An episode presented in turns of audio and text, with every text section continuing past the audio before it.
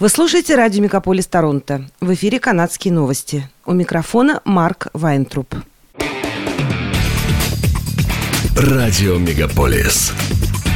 Канадские новости.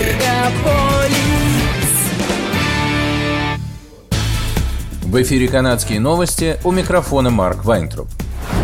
В субботу король Чарльз III, которого в соответствии с принятыми в русском языке правилами и традициями именования монархов называют Карлом III, был провозглашен главой государства Канады.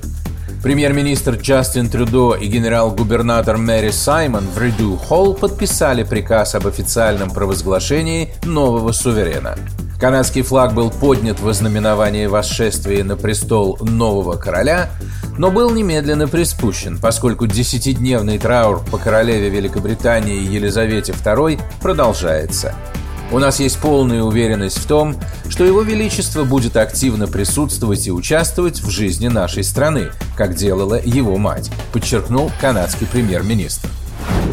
Похороны королевы Великобритании Елизаветы II пройдут в Вестминстерском аббатстве 19 сентября. Начало церемонии запланировано на 11 часов по местному времени. До похорон гроб с телом королевы будет стоять в Вестминстерском зале приемов 4 дня. Столько времени отведено на гражданскую панихиду. Об этом сообщается на сайте Букингемского дворца. Ранее король Карл III утвердил распоряжение о том, что день похорон королевы будет выходным днем. Консервативная партия Канады выбрала своего нового лидера. Пьер Полиавр победил в первом туре голосования, набрав 68,15 голосов. Жан Шаре занял второе место с 16,7% голосов, а Леслин Льюис заняла третье место с 9,69%. Роман Бабер занял четвертое место с 5,3% голосов. Скотт Эйчесон занял последнее место и набрал 1,6%. Консерваторы использовали систему баллов для подсчета более 400 тысяч голосов, поданных до истечения срока голосования. Кандидатам присваиваются баллы в зависимости от того, какую долю голосов они получили в каждом из 338 избирательных округов страны. И побеждает тот, кто набирает более 50%. Кулаевр, которому противостояло четыре других кандидата, был явным лидером в последних выборах главы партии. Его поддержали 62 из 118 депутатов парламента от партии консерваторов. Лидер НДП Джагмит Сингх заявил, что он воспользуется предстоящим заседанием парламента в середине сентября, чтобы заставить либералов продвинуться в вопросах стоматологической помощи и жилья, как это предусмотрено соглашением между двумя партиями. Сингх сообщил журналистам перед началом заседания фракции в Галифаксе, что он намерен заставить правительство работать для людей – в марте новые демократы заключили с либералами соглашение, согласно которому правительство меньшинства останется у власти до 2025 года при условии, что будут приняты меры по приоритетам НДП, таким как стоматологическая помощь и поддержка жилищного строительства. В соответствии с соглашением, либералы пообещали к концу года создать программу стоматологической помощи для детей младше 12 лет. Цены на автомобили в Канаде демонстрируют признаки нормализации. Об этом говорится в вопросе Auto Trader. Нормальная средняя цена нового автомобиля в Канаде составляет 55 469 долларов. Это на 18% больше, чем в прошлом году.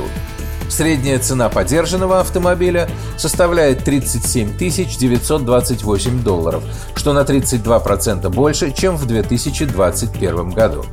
Исследование показывает, что покупатели предпочитают внедорожники и пикапы, хотя вполне могли бы обойтись машинами вроде Honda Civic или Hyundai Venue.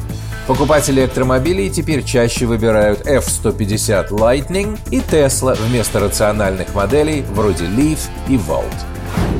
В то время как система здравоохранения Канады продолжает бороться с нехваткой персонала, длительным ожиданием и закрытием отделений неотложной помощи, Почти 30% канадцев отмечают хронические трудности с доступом к медицинским услугам, показывает результаты нового опроса.